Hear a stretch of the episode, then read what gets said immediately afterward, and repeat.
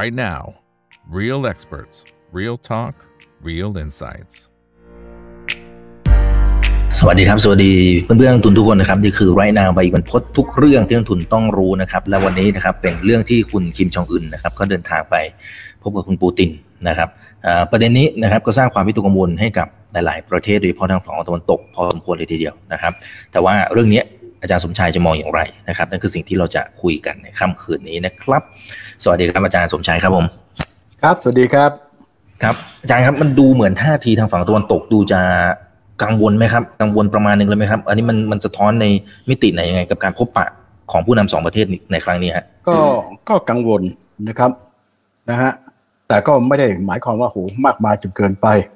นะครับ เพราะว่าเอ่อที่มันเป็นอย่างนี้ก็เพราะว่าเอ่อทางด้านทั้งสองประเทศเนี่ยนะครับ จริง ๆแล้วนะฮะเราลองสังเกตดูเอ่อ นโยบายของเกาหลีเหนือนะครับ โดยเฉพาะตั้งแต่คิมจองอิลนะครับผู้พ่อนะครับ มาสุคิมจองอุนเนี่ยจะมีลักษณะนะในลักษณะแรก แนวนโยบายของเขาก็คือ ผมเรียกว่า defensive defensive ก็คืออนะครับสร้างปรมาณูแต่ขณะเดียวกันเอาตัวปรมาณูเป็นหลักประกันของความอยู่รอด เพราะว่าเขาเป็นประเทศคอมมิวนิสต์ที่ยังเหลืออยู่ในโลกนี้แค่สองประเทศ คือคิวบากับเขาคือเป็นคอมมิวนิสต์ร้อยเปอร์เซ็นต์นะฮะ เพราะว่าไอ้ที่เหลืออย่างจีนนะครับก็เป็นไฮบริดเพราะมีเรื่องของทุนนิยมนะครับแต่ว่าเหมือนกันอย่างหนึ่งก็คือ เป็นระบบเขาเรียกว่าอำนาจนิยม คุมโดยพรรคคอมมิวนิสต์ลาวก็เหมือนกับจีน เวียดนามก็เหมือนกับจีน คือเป็นคอมมิวนิสต์ในแง่การเมือง แต่แน่เศรษฐกิจมีเรื่องของทุนนิยม แต่ประเทศที่เป็นคอมมิวนิสต์แบบเก่าที่ทั้งการเมืองเป็นระบบอำนาจนิยมภายใต้พรรคแล้วก็ระบบเศรษฐกิจเป็นสังคมนิยมก็คือมีสองประเทศ ทั้งสองประเทศเนี่ยมีลักษณะคล้ายกันครับ ก็คือว่ามีปัญหาเรื่องเศรษฐกิจนะครับ เพราะฉะนั้นแนวคิดของทางด้านของผู้นำของเกาหลีเหนือเนี่ยนะครับก็คือจำเป็นอย่างยิ่งที่จะต้องป้องกันตัวเอง หนึ่งในการป้องกันตัวเองเพื่อสร้างอำนาจต่อรองก็คือต้องมีปรมาณูนะครับนะอาวุธปรมาณูแล้วก็อาการมีอาวุธปรมาณูเนี่ยนะครับ มันก็เอามาใช้สำหรับอะไรครับนะเป็นข้อที่จะมาต่อรองเพื่อให้ได้รับความช่วยเหลือหรือยกเลิกแซงชั่น เพราะฉะนั้นในบางช่วงนะครับทางด้านเกาหลีเหนือก็จะนะครับเข้าเป็นสมาชิกของสนธิสัญญาที่ว่าด้วยนิวเคลียร์นอนโพลิเ r เ t ชัน1968 นะครับก็คือพูดง่ายประเทศต่างๆนะครับอย่างเกาหลีใต้เนี่ยก็เป็นสมาชิกของไอ้ข้อตกลงนี้ เพราะฉะนั้นเกาหลีใต้จึงไม่มีเรื่องของนิวเคลียร์เพราะฉะนั้นทางด้านอเมริกาและรวมทั้งทั้งสหภาพโซเวียตด้วยนะรวมทั้งจีนด้วย ก็ไม่ต้องการให้ประเทศต่างมีอาวุธนิวเคลียร์ นะครับเพราะอาวุธนิวเคลียร์นั้นก็ถือว่าพวกเขานะครับพูดง่ายมีแล้วแต่ขณะเดียวกันสิ่งที่เขาก็กลัวคือว่าถ้าอาวุธนิวเคลียร์เนี่ยไปกระจายให้ประเทศต่างๆเนี่ยโอกาสจะเกิดสงครามเนี่ยนิวเคลียร์เนี่ยสูง เพราะฉะนั้นสหภาพโซเวียตนะครับทางด้านของรัสเซีย จีน อังกฤษฝรั่งเศสผู้นำในในคณะมนตรีความมั่นคง ก็จะมีการกำหนดนะครับแนวนโยบาย แล้วก็ไอตัว ไอ้สนธิสัญญาฉบับเนี้ยก็เป็นสนธิสัญญาซึ่งเรียกว่าอะไรเป็นตัวคุม แต่ก็มีหลายประเทศครับ ที่ไม่ยอมเป็นสมาชิกนะครับสร้างอาวุธปรมาณูเช่น อินเดียนะครับนะแต่ว่าถ้าคุณสร้างอาวุธปรมาณูมันก็นะครับอยู่ในลักษณะถ้าไม่เป็นภัยคุกคามนะครับยังก็ยังไม่ได้โดนเล่นงานมากมายเลยนะนะครับแต่ว่าถ้าเมื่อไรสร้างปรมาณูแล้วเป็นลักษณะภัยคุกคาม อันนี้เท่ากับละเมิดกฎบัตรขององค์การสหประชาชาติ ราะฉะนั้นในกรณีเกาหลีเหนือเนี่ยมันก็ถูกอะไรครับก็มีลักษณะขอเข้าไปพอเข้าไปกับทางด้านของตะวันตก ก็จะให้ความช่วยเหลือแต่แต่ว่าจริงๆนะครับ ก็ถูกมองว่าช่วยเหลือไม่จริงใจ ทางด้านตะวันตกก็คิดว่าทางด้านเกาหลีเหนือเนี่ยจริง ๆ ก็คือไม่จริงใจเหมือนกัน ก็มีการอะไรครับถอนตัวออก แต่ว่าพอมาถึงคิมจองอุนเนี่ยนะครับสถานการณ์ในเรื่องของการพัฒนาอาวุธนิวเคลียร์เนี่ยเปลี่ยนแปลงไปเยอะมาก เพราะว่าคิมจองอุนเนี่ยครับได้พัฒนาแสนจารุภาพทางด้านนิวเคลียร์ของอะไรครับของของของเกาหลีเหนือเนี่ยขึ้นมาเยอะมาก ผลิตออกมาเยอะหนึ่งในนั้นก็เห็นได้ชัดนะฮะว่าเขาได้พัฒนาตัวคำว่า intercontinental ballistic missile ก็คือนะมีอนุภาพนะเป็นลักษณะวิสัยไกลนะครับยิงไปได้ถึงอเมริกาเลยนะครับแต่ก็ต้องยอมรับว่าแต่ก็ตัวที่เป็นวิสัยใกล้กับกลางเขาทำได้ แล้วก็ออกมาเยอะแล้วก็มีการทดลองกันบ่อยมากนะครับ intercontinental ก็เหมือนกัน แต่ไอ้ตัวเนี้ยเขาจะมีประเด็นปัญหาว่ายังพัฒนาไม่ได้ครบสมบูรณ์ เพราะว่าลักษณะของเขายิงนะฮะถ้าเอาเข้าจริง ๆ แล้วเนี่ยจะต้องขึ้นไปบนเขาเรียกว่าบนศูนยากาศได้ไง แล้วเสร็จแล้วก็มีโอกาสที่จะเรียกว่าอะไรตกมาได้ เพราะเทคโนโลยีตัวเนี้ยทางด้านเกาหลีเหนือยังไม่สามารถที่จะเรียกว่าแก้ได้ นะครับแต่เขาทำไอ้ตัว intercontinental ballistic missile ได้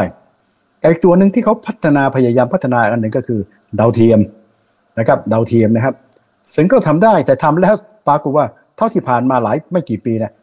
ทั้งหมด 7 ครั้งล้มเหลวทั้ง 7 ครั้งเลยนะครับแล้วก็มีการตกไปอะไรต่างเหล่านี้ เพราะฉะนั้นนี่ก็ทำให้ความสามารถในการที่จะมาสอดแนมหรือดูต่างเนี่ยเขามีประเด็นปัญหานะครับแต่เขาก็ได้พัฒนาอาวุธนิวเคลียร์นะครับ ในลักษณะของวิสัยใกล้แม้กระทั่งเรื่อง tactical nuclear เนี่ยมันก็มีก็พัดเยอะ แล้วก็มีการทดลองและทดลองแบบข่มขู่ด้วยนะครับ ก็คือว่าเดี๋ยวยิงข้ามตรงนั้นตรงนี้ เพราะฉะนั้นองค์การสหประชาชาตินะครับโดยคณะมนตรีความมั่นคงอันนี้ต้องระวังนะครับ องค์การประชาชาติเนี่ยนะครับสมัชถ้าเป็นมติที่มาจากสมัชชาสหประชาชาติไม่มีผลบังคับนะครับในกฎประสาประชาชาตินั้นกำหนดไว้ว่า จะมีองค์กรเดียวครับที่จะมีผลบังคับ นะองค์กรนั่นคือคณะมนตรีความมั่นคง ถ้าเมื่อไรประเทศใดประเทศหนึ่งละเมิดกฎบัตรขององค์การสหประชาชาตินะครับคณะมนตรีความมั่นคง ซึ่งประกอบด้วย 15 ประเทศเนี่ยสามารถที่จะออกมติเขา resolution นะครับด้วย 2 ใน 3 แล้วก็ไม่มีมหาอำนาจคือสมาธิถาวรนะครับแซงเอ่อวีโต้สมาธิถาวรก็คือห้ามประเทศก็คืออะไรครับ อเมริกา รัสเซียจีน อังกฤษและฝรั่งเศส ถ้าไม่มีการวีโต้นะครับถือว่าใช้ได้นะครับนะหรือไม่กระทั่งไม่ออก แต่ว่าไม่ได้คัดค้านถือว่าใช้ได้ ในอดีตเนี่ยนะครับตอนเกิดสงครามเย็นเนี่ยข้อมติประเภทอย่างนี้ออกมาเนี่ยยากมากเลย เพราะว่าในยุคสงครามเย็นเนี่ยเวลาที่จะมีปัญหาจะหมายความว่าประเทศใดประเทศหนึ่งนั้น ต้องอยู่ฝ่ายใดฝ่ายหนึ่งแน่นอนเพราะมันมีสองฝ่ายเป็นยอดสองขั้วเพราะฉะนั้นการที่จะให้มติที่ออกมาจากคณะมนตรีความมั่นคงเนี่ยเป็นสิ่งที่เรียกว่าเป็นไปไม่ได้เลย มีข้อยกเว้นอยู่อันหนึ่ง ก็คือปี 1950 เมื่อเกาหลีเหนือบุกเกาหลีใต้ ตอนนั้นแหละครับได้มีการประชุมคณะมนตรีความมั่นคง แล้วก็มีมติออกมาว่านะว่าเกาหลีเหนือเนี่ยนะครับทำผิดกฎหมายระหว่างประเทศก็คือละเมิดกฎบัตรสหประชาชาติเป็นภัยคุกคาม เพราะฉะนั้นมติของคณะมนตรีความมั่นคง จึงผ่านใช้ได้ และถ้าเป็นมติคณะมนตรีความมั่นบังคับทุกประเทศด้วย ประเทศไทยก็ส่งทหารไปในนามของ อะไรครับองค์การสหประชาชาติ แต่ตอนนั้นผ่านเพราะว่าอะไรครับ ตอนนั้นรัสเซีย ตอนนั้นก็คือสหภาพโซเวียตไม่ได้เข้าประชุม เพราะฉะนั้นเลยไม่มีการคัดค้าน และตั้งแต่วันนั้นก็เลยผ่านมาอย่างเรียกว่าเป็นสิ่งที่เรียกว่าฟลุกนะเป็นสิ่งที่นั่นหลังจากนั้นทางด้านสหภาพโซเวียตไม่เคย ไม่เคยคัดไม่เคยขาดเลยครับ เพราะฉะนั้นหลังจากนั้นโอกาสที่จะผ่านแบบนี้ไม่ได้ เพราะนั้นนี่เป็นข้อยกเว้นที่คณะมนตรีความมั่นคงนะครับสามารถที่จะผ่านได้ แต่ในยุคสงครามเย็นเนี่ยแทบจะไม่เลย พอหลังสงครามเย็นนะตอนนั้นสหภาพโซเวียตล่มสลาย ก็มีอยู่พักหนึ่งนะครับนะทางด้านของรัสเซียนะนะครับหลัง 1991 ก็กลายมาเป็นรัสเซียนะก็จะมีความร่วมมือนะครับในในในองค์การสหประชาชาตินะครับก็ยังเป็นมิตรที่ดีอยู่นะครับในความร่วมมือนั้นก็จะมีการอะไรครับรวมทั้งจีนด้วย ก็จะเห็นด้วยในการที่จะมองว่าทางด้านของเกาหลีเหนือเนี่ยเป็นภัยคุกคาม เพราะฉะนั้นก็จะมีการออกมตินะครับในลักษณะแซงชั่น นะครับแซงชั่นทางด้านของเกาหลีเหนือนะครับแล้วมติอันนี้กันต่อจนทั้งหลังสุดเมื่อไม่กี่ปีนี้ มตินี้นะครับก็ออกก็ยังอยู่และยังออกมาหลายหลายครั้งก็มีออกมาหลายมติ เพราะว่าเขาอะไรครับของเขาทำละเมิดหลายครั้งนะครับภัยภัยคุกคาม แต่ว่าในระยะหลังๆเนี่ยจีนกับรัสเซียนะครับไม่ abstain ก็คือไม่ออกเสียงแต่ไม่ได้คัดค้าน เพราะฉะนั้นมตินี้ถือว่าใช้ได้เลย เพราะฉะนั้นอันนี้เองครับ ที่ที่ที่กำลังจะเป็นก็กลายเป็นเป็นประเด็นที่ว่านะครับว่าทางด้านของอะไรครับ ทางด้านของผู้นำของเกาหลีใต้ ถ้าคุณไปอ่านหนังสือพิมพ์นะฮะจะเห็นว่านะยุนซุกโยเนี่ยนะครับเมื่อวันสองวันเนี่ยมีการพูดถึงเรื่องของการพบกันระหว่างคิมจองอุนกับทางด้านปูติน แล้วก็บอกว่าเนี่ยความร่วมมือกันแบบเนี้ยนะฮะในขณะเนี้ยเท่ากับว่าเป็นการละเมิดเป็นการผิดกฎหมาย เขาใช้คำว่า illegal unjust ไม่ถูกต้องนะครับเพราะว่าเป็นการละเมิดเขาเรียกว่าอะไรครับ กฎหมายระหว่างประเทศก็คือกฎบะอะคืออะไรคณะมนตรีความมั่นคง ทางด้านรัสเซียก็ตอบว่านะครับเขานะครับนะครับไม่ได้แซงชั่นเกาหลีเหนือเกาหลีเหนือในระยะหลังนะไม่ได้ไม่ได้แซงชั่นเพราะเขา abstain abstain คือไม่ออกเสียง เพราะฉะนั้นเขาไม่ได้แซงชั่นนะครับพอไม่ได้แซงชั่นแต่เขาเห็นด้วยกับมติ แต่เขาไม่ได้ละเมิด เขาพูดอย่างนี้เลย เขาไม่ได้ละเมิดมติเขายังเคารพนะครับในสามารถเป็นสมาชิกกฎบัตรสหประชาชาติ เพราะฉะนั้นในการประชุมคณะสมัชชาเนี่ยในวันที่ 18เนี่ยนะครับรับรองจะมีการคุยกันเรื่องนี้ในส่วนหนึ่ง จะต้องมีการโจมตีนะครับโดยเฉพาะอย่างที่เกาหลีใต้อะมีการพูดนำนองว่าจะนำเรื่องนี้เข้าไปในสมัชชามาในการพูดกันด้วยซ้ำนะต่างฝ่ายก็ต่างอ้าง ทางด้านรัสเซียบอกเขาไม่ได้ละเมิดเขายังเคารพอยู่เพราะเป็นกฎเรื่องของอะไรครับเป็นกฎบัตร ขององค์การสหประชาชาตินะครับ เพราะฉะนั้นในกรณีอันนี้ก็เป็นเรื่องของอะไรครับกฎหมายก็ก็เหมือนกันแล้วว่ามันไม่ได้ศักดิ์สิทธิ์แล้วจนกระทั่งมีคนพูดว่าเฮ้ยองค์การสหประชาชาติเนี่ยกลายเป็นเสือกระดาษแล้วอะเพราะว่าอะไรครับถ้าไอตัวไอตัวที่มันมีอำนาจอยู่ 5 ประเทศอะมันอยู่คนละฝั่งนะครับเพราะฉะนั้นมติเนี่ยออกมาแล้วก็ยังเบี้ยวได้เลยนะครับเพราะฉะนั้นในระยะหลังเนี่ยก็ทางองค์การสหประชาชาติก็เริ่มจะมีปัญหาแต่ย่างไรก็ตาม องค์การสหประชาชาติก็ยังมีประโยชน์อยู่เช่น ในการ ประชุมสมัชชาครั้งเนี้ยที่ท่านนายกของเราจะไปเนี่ยหัวข้อใหญ่จะเป็นเรื่องอะไรครับ sustainable development การพัฒนาอย่างยั่งยืน ซึ่งองค์การสหประชาชาติเนี่ยเป็นอะไรครับเป็นเป็นเป็นกำลังเอ่อเล่นตัวนี้หนักเลยนะครับ1,902 2016 ถึง 2030 ซึ่งมีทั้งหมด 17 เรื่องนะครับจะมีทั้งหมด 4 หัวข้อใน 17 เรื่อง จะเป็นเรื่องของอะไรครับ ตัว E สร้างเศรษฐกิจ ตัว E environmental สภาพแวดล้อม ตัว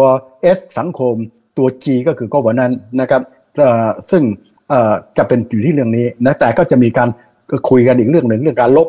ในการเนี่ยการลบคราวนี้ก็คงจะมีการเเล่นงานเหมือนกับทุกปีทางด้านของรัสเซีย ว่าละเมิดทางด้านของอะไรครับกฎบัตรสหประชาชาตินะครับนั้นต่างฝ่ายต่างพยายามหาพรรคพวกนะครับเเหมือนกับที่ในปีที่ผ่านมาโอเคนะครับแต่เรื่องสำคัญปีนี้การสหประชาชาติจะมาเรื่องของ sustainable วันนี้แต่ที่มันเล่าตรงนี้ต้องการบอกว่าอะไรครับว่านโยบาย ทางด้านของนิวเคลียร์ของคิมจองอุนเนี่ยนะครับ ได้มีการเปลี่ยนแปลงนะครับไปจากเดิมเลย เพราะว่าอะไรครับ เพราะว่าเเราก็เคยคุยกันนะครับในสมัยของทรัมป์เนี่ยนะครับคงจำได้มีการพบกับคิมจองอุนสามครั้งนะครับนะครับจำได้ไหมฮะนะครับไอ้ครั้งแรกอยู่ที่สิงคโปร์เนี่ยทำท่าจะเฮ้ยประสบความสำเร็จ เพราะว่าอะไรครับตกลงกันในลักษณะว่านะครับว่าทางด้านอเมริกาจะให้ความช่วยเหลือจะยกเลิกแซงชั่น แล้วก็ขนาดเดียวกัน ให้เกาหลีเหนือเนี่ย denuclearization ก็คืออะไรยกเลิกทางด้านของอาวุธนิวเคลียร์ฟังให้ดีนะครับนะครับ แต่ว่าเอาเข้าจริงๆเนี่ยมันไม่สำเร็จไม่สำเร็จเพราะอะไรครับ ง่ายมากเลย ทางด้านของอะไรครับ ทางด้านของเกาหลีเหนือ ก็บอกเขาบอกว่า การจะทำแบบนี้ คุณต้องแสดงอะไรครับ ความแสดงเจตอะไรแสดงมาตรการท่าทีให้เห็นชัด ต้องอะไรครับ เลิก แซงชั่นเขานะครับลดการแซงชั่นหรือเลิก เขาก็จะค่อยๆอะไรครับลดในเรื่องของอาวุธนิวเคลียร์ลงนะครับอะไรทำนองนี้ เพราะฉะนั้นเขาก็บอกว่าโอเคนะครับแต่ว่าจริงๆแล้วมันเป็นไปไม่ได้ เพราะอะไรครับเรื่องของอาวุธนิวเคลียร์เนี่ยเป็นความเป็นความตายของคิมจองอุนเป็นความเป็นความตายของเกาหลีเหนือ เพราะสังเกตดูเกาหลีเหนือเนี่ยนะครับเป็นประเทศที่จนมาก ก็หัวนะครับมีประเด็นปัญหาทางเศรษฐกิจ เขาจำเป็นอย่างยิ่ง ต้องพึ่งพาเรื่องของอะไรครับ เรื่องของความมั่นคง เพื่อเป็นหลักประกันว่าเฮ้ยเขาอยู่รอดที่เขากลัวในตอนแรกคืออะไรครับปะเอ่อนะเกิดมีเรื่องของอะไรครับ ใช้กลไกของอะไรครับกลไกนะคงไม่ได้คิดว่ามีการบุกแล้วครับ แต่แค่กลไกในเรื่องว่า ถ้าประชาชนได้รับความรู้ข่าวสารจากต่างประเทศ มาถึงจุดหนึ่งเนี่ยจะมีการเรียกว่าล้มขึ้นมา เพราะฉะนั้นเขาถือคุมเข้มมากนะครับอะไรต่างๆเหล่านี้คุมอยู่ แล้วก็สร้างชาตินิยม และหนึ่งในองค์ประกอบที่เขาจะทำให้เขาเนี่ยอยู่ได้ สร้างชาติสร้างชาตินิยม ให้รู้ว่ากำลังมีภัยคุกคาม เพราะการสร้างอาวุธนิวเคลียร์เป็นส่วนหนึ่งของการคุมประชาชน ให้เกิดความรักชาตินะครับ แล้วก็ค่อยแล้วก็ลืมเรื่องของความลำบากในทางเศรษฐกิจ ให้มีความรู้สึกว่ากำลังอยู่ในภัยคุกคาม แล้วก็เป็นการช่วยรายเสถียรภาพของตัวระบบของคิมจองอุนด้วย แต่คิมจองอุนนั้นนะครับมองว่าเรื่องนิวเคลียร์เนี่ยนะครับนะครับแม้ว่าจะจนขนาดไหน แต่ก็ทุ่มให้กับการพัฒนานิวเคลียร์เพราะมาถึงทุ่มหนึ่งเพราะคิดว่าความอยู่รอดของเขานะในการต่อรองอยู่ตรงนี้ เพราะฉะนั้นการที่คิมจองอุนได้ให้พัฒนานิวเคลียร์ในระยะหลังนะพัฒนาไปเยอะมาก ก็คือว่าโอ้โหมีการมีการอะไรครับผลิตออกมาแล้วก็มีการมีอะไรครับมีการทดลองมีอะไรเยอะแยะมากจนกระทั่งทุกวันนี้ทางด้านของเกาหลีเหนือนะฮะเปลี่ยนจากท่าทีเขาเรียก defensive วันนี้ทางด้านเกาหลีเหนือเขามองว่าเป็น offensive แล้ว คือไม่ใช่เป็นผู้ตั้งรับ วันนี้เขากำลังบอกกับโลกว่า คุณจะต้องยอมรับว่าผมเป็นมหาอำนาจทางนิวเคลียร์ถ้าฉะนั้นเกาหลีใต้เนี่ยครับ คุณดูจากบทสัมภาษณ์นะครับนะนะเริ่มมาพูดแล้วว่าเนี่ยเป็นภัยคุกคามสำคัญมาก เพราะอะไรเขาต้องยอมรับว่าทางด้านเกาหลีเหนือเนี่ยมันเป็นเป็นประเทศอะไรครับ เป็นมหาอำนาจทางด้านปรมาณูแล้วนะครับต้องยอมรับที่ตรงนี้ เพราะฉะนั้นตรงนี้ก็สร้างความตื่นตกใจให้กับประเทศต่างๆ และอันเนี้ยเท่ากับอำนาจต่อรองเขาสูง เพราะฉะนั้นวันนี้นะครับภายใต้ทรัมป์สามครั้งไม่ประสบความสำเร็จ และไม่มีประสบความสำเร็จคุณเนี่ยก่อนทรัมป์เนี่ยตั้งแต่สมัยคิมจองอิลนะครับนะมีการพูดกันอย่างนี้เลยไบเดนตอนนั้นที่เข้ามาใหม่ ๆ นะครับเขาก็ให้ความสำคัญกับเรื่องนี้น้อย เขาพูดง่ายๆเขาบอกว่าคุณลุกที่ดูนะฮะกี่สมัยแล้วนะครับ ตั้งแต่อะไรครับตั้งแต่ทรัมป์นะครับมาถึงโอบามา มาถึงเอ่อใครนะครับ บิลคลินตันหรือก่อนหน้านั้นไม่มีประธานาธิบดีคนไหนประสบความสำเร็จ ในการที่จะคลี่คลายปัญหาทางด้านของเกาหลีเหนือเลย เพราะฉันพูดง่ายๆเขาเองก็ไม่ใช่เทวดา แต่ว่าสิ่งหนึ่งก็คือเขาโอเวอร์รุกก็คือประมาท ผมคิดว่าเขาประนั่งเกินไปเพราะหนึ่งเขากำลังอะมือไม้ถูกเรียกว่ากระชับนะครับ ประมาทเพราะอะไรครับ เพราะว่าสิ่งที่เขาคิดว่าตัวที่เป็นภัยคุกคามสำหรับอเมริกานะครับสำหรับอเมริกานั้นจริง ๆ คือจีน เพราะฉะนั้นเขาให้ความสำคัญกับเรื่องจีนมาก และนะครับในเรื่องของรัสเซียยังไม่ได้มองว่าจะเป็นภัยคุกคามมากมายถึงขนาดนั้นด้วย เพราะฉะนั้นนี้เองครับก็ก็มองว่าเฮ้ยเรื่องของทางด้านเกาหลีเหนือจะไม่ติดต่อไม่อะไรพูดขึ้นมาขอเพียงแต่ว่าเกาหลีเหนือนะครับโอเคนะครับขอให้คุณนะฮะลดเรื่องของนิวเคลียร์ลง ซึ่งในกรณีคิมจองอุนก็บอกว่า never แล้วคือตอนนี้ก็มันต้องไม่มาต่อรองแล้วว่า ฉันจะช่วยคุณ ตอนนี้เขาบอกเลย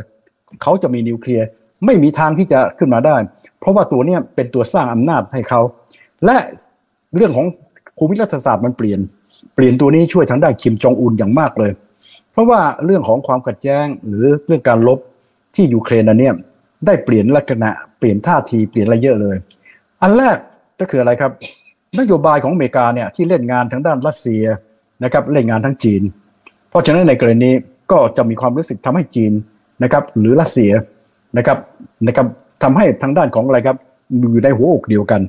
นะครับพออยู่ในหัวอกอันเดียวกันเนี่ยนะครับทางด้านของอะไรครับสองประเทศนี้ซึ่งก่อนหน้านี้ก็อะไรครับอย่างเช่นจีนก็เป็นญาติดีกับทางด้านเกาหลีเหนือไม่แม้เขาจะไม่เห็นด้วยว่าเกาหลีเหนือไม่ควรจะมีปรมาณูแต่เขาก็ยอมรับว่ามันเขาไม่ไม่สามารถที่จะให้เกาหลีเหนือไม่ได้ ก็ต้องยอมรับความเป็นจริงนะครับ เพราะฉะนั้นในที่นี้เขาก็ช่วยเหลือเกาหลีเหนือเพราะอะไรครับ เพราะว่าเกาหลีเหนือเป็นอะไรไปเนี่ยจีนจะถูกอุปล้อม เพราะฉะนั้นส่วนหนึ่งเขาก็ไม่เคยชอบ แต่ขณะเดียวกันก็ให้ความช่วยเหลือ ก่อนหน้านี้จะจีนเนี่ยเรียกว่าใกล้ชิดมากที่สุดนะครับเพราะฉะนั้นในกรณีก็ไม่สามารถจะห้ามเอ่อเรื่องนี้ทางด้านรัสเซียนะครับนะก่อนหน้านี้ก็จะนะฮะมีนะก็ไม่เห็นด้วยกับเรื่องของการที่เกาหลีเหนือมีอาวุธ แต่ในที่สุดนะฮะเขาก็เหมือนกับจีนนะครับคือ ทำท่าวางเฉย แต่พอเกิดสงครามตรงนี้แหละครับ ที่ทำให้ประเทศรัสเซียเนี่ยนะครับนอกจากการมองข้ามไปด้วยซ้ำนั่นหมายความว่านะครับเริ่มที่จะนะครับเข้าใกล้ชิดกับทางด้านเกาหลีเหนือ เกาหลีเหนือก็ยิ่งดีใจใหญ่ เพราะอะไรครับ เพราะเป็นโอกาสทองสำหรับเขาที่การลบครั้งเนี้ยทำให้เขาเนี่ยนะครับสามารถที่จะใกล้ชิดเพื่อที่จะหาอะไรครับหาความร่วมมือกับทางด้านรัสเซียนะครับในการที่จะส่งเสริมทั้งด้านเศรษฐกิจและความมั่นคงเขา เพราะฉะนั้นทางด้านรัสเซียเองก็เจอประเด็นปัญหาว่าลบไปนะฮะตั้งแต่วันที่ 24 เนี่ย โอ้โหนะครับมาสู้กันจนถึงวันนี้ เรื่องของอะไรครับ เรื่องของเรื่องของไอ้ตัวอาวุธ ยุทโธปกรณ์ เรื่องของอะไรครับ rocket เรื่องของ shell โอ้โหทั้งสองฝ่ายอะนะครับ มันเกลี้ยงอะ มันเหลือน้อยเต็มทนลดมันไปมันทางด้านของนาโต้ก็มีหลายประเทศช่วยและยังไม่พอนะนาโต้ยังต้องขอความช่วยเหลือจากอะไรครับ จากทางด้านเกาหลีเหนือไอ้เกาหลีใต้ด้วยซ้ำแต่ก็เกาหลีใต้ก็ช่วยในขอบเขตจำกัดมาก เพราะเขาก็ไม่ต้องการที่จะนะถูกมองมันเรียกว่าอะไรครับ เป็นลักษณะที่ว่าที่ที่ที่ที่เข้ามามีส่วนร่วมโดยตรง แต่ก็มีช่วยเหลือในระดับหนึ่งนะครับเราจะเห็นส่วนทางด้านรัสเซียนะครับจำเป็นต้องพึ่งอะไรครับ พึ่งทางด้านของอิหร่านนะครับเรื่องโดรนที่เราได้เห็นชัด แล้วก็ตอนเนี้ยก็มาพึ่งอะไรครับ พึ่งทางด้านของเกาหลีเหนือ ซึ่งเกาหลีเหนือก็นะ ก็อะไรครับ ก็เท่ากับว่ามีอำนาจต่อรองสูงขึ้นด้วย เพราะฉะนั้นในกรณีเท่ากับเป็นการปูทางนะครับ ให้ทางด้านสองสองฝ่ายเนี่ยมาใกล้ชิดกัน เพราะว่าทางด้านของอะไรครับเกาทางด้านของรัสเซียจำเป็นจะต้องมีอาวุธยุทโธปอาวุธยุทโธปกรณ์พวกเกี่ยวกับร็อกเก็ตพวกเชลพวกอะไรต่างเหล่านี้ ส่วนเกาหลีเหนือนั้นก็ต้องการอะไรครับเอ่อสเอ่อเรื่องที่หนึ่งนะครับเรื่องคืออะไรครับ ต้องการที่จะขายอาวุธนะเอามาช่วย นะครับ เรื่องที่สองนะครับก็คือเรื่องอาหาร แต่ว่าที่เรื่องที่สำคัญที่สุดนะฮะที่เขาจะได้คืออะไรครับ เขาจะได้เทคโนโลยีนะครับทางด้านของอะไรครับจากทางด้านรัสเซียนะครับที่เห็นจะชัดๆคือเรื่องของอะไรครับเรื่องของ s a t เท l i t e เ a t เท l i t e คือดาวเทียม เพราะว่าเขาทำไปทั้งหมด 7 ครั้งเป่าล้มเหลว เพราะฉะนั้นนะเอ่ออันเนี้ยก็ที่ข่าวตามหนังสือพิมพ์นะฮะก็มีออกมาในตองว่าอันเนี้ยก็เป็นส่วนหนึ่งของความร่วมมือนะครับซึ่งอาจจะหมายความว่า ให้เทคโนโลยี หรือในตอนแรกๆนะครับส่งดาวเทียมในนะให้ทางทางด้านของรัสเซียนี่ยส่งดาวเทียมให้แต่อันนี้เป็นส่วนหนึ่งกับอันที่สองสิ่งที่เขาต้องการอีกการหนึ่งคืออะไรครับ เทคโนโลยีในการที่จะช่วยพัฒนาเอ่อ intercontinental ballistic missile ในส่วนที่ยิงจากเกาหลีนะฮะสามารถที่จะผ่านอวกาศแล้วก็ไปที่อเมริกาได้ ซึ่งที่ผ่านมานั้นมันยังทำในลักษณะที่ว่าไปไม่ถึง ทั้งทั้งที่ถ้าไม่มี คือตัวยิง แต่ถ้ามีการใส่ขีปนาวุธเนี่ยตอนนี้มันหนักพอหนักปั๊บเนี่ยถ้าหากว่าเทคโนโลยีไม่พอ มันไม่สามารถที่จะไปได้ มันจะล้มเหลวได้ เพราะฉะนั้นนี่ก็เป็นความหวังนะฮะว่ามีความเป็นไปได้นี่ก็เป็นข่าวนะครับ แต่ว่าข่าวพวกนี้มันลึกมันลึกลับมาก เพราะอย่างที่เราพูดนะก็เป็นเพียงสังเกตดูข่าวเดย์ที่ออกมาจะพูดมากว้างๆเรื่องของอะไรครับเราจะมีความร่วมมือนะครับทางด้านความมั่นคง ทางด้านของอะไรครับทางด้านเศรษฐกิจ นะครับ แล้วก็แต่ที่สังเกตดูจะพาไปดูแล้วเรื่องของอ่าเรื่องของอะไรเรือใต้น้ำเรื่องของขีปนาวุธโอ้โหไปอยู่ตั้งเป็นอาทิตย์เลยนะฮะแล้วก็ที่สำคัญไปดูเรื่องของกำลังเรื่องต่างแถมในข้อตกลงนี้นะ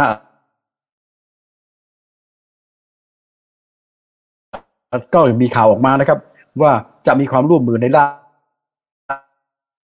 น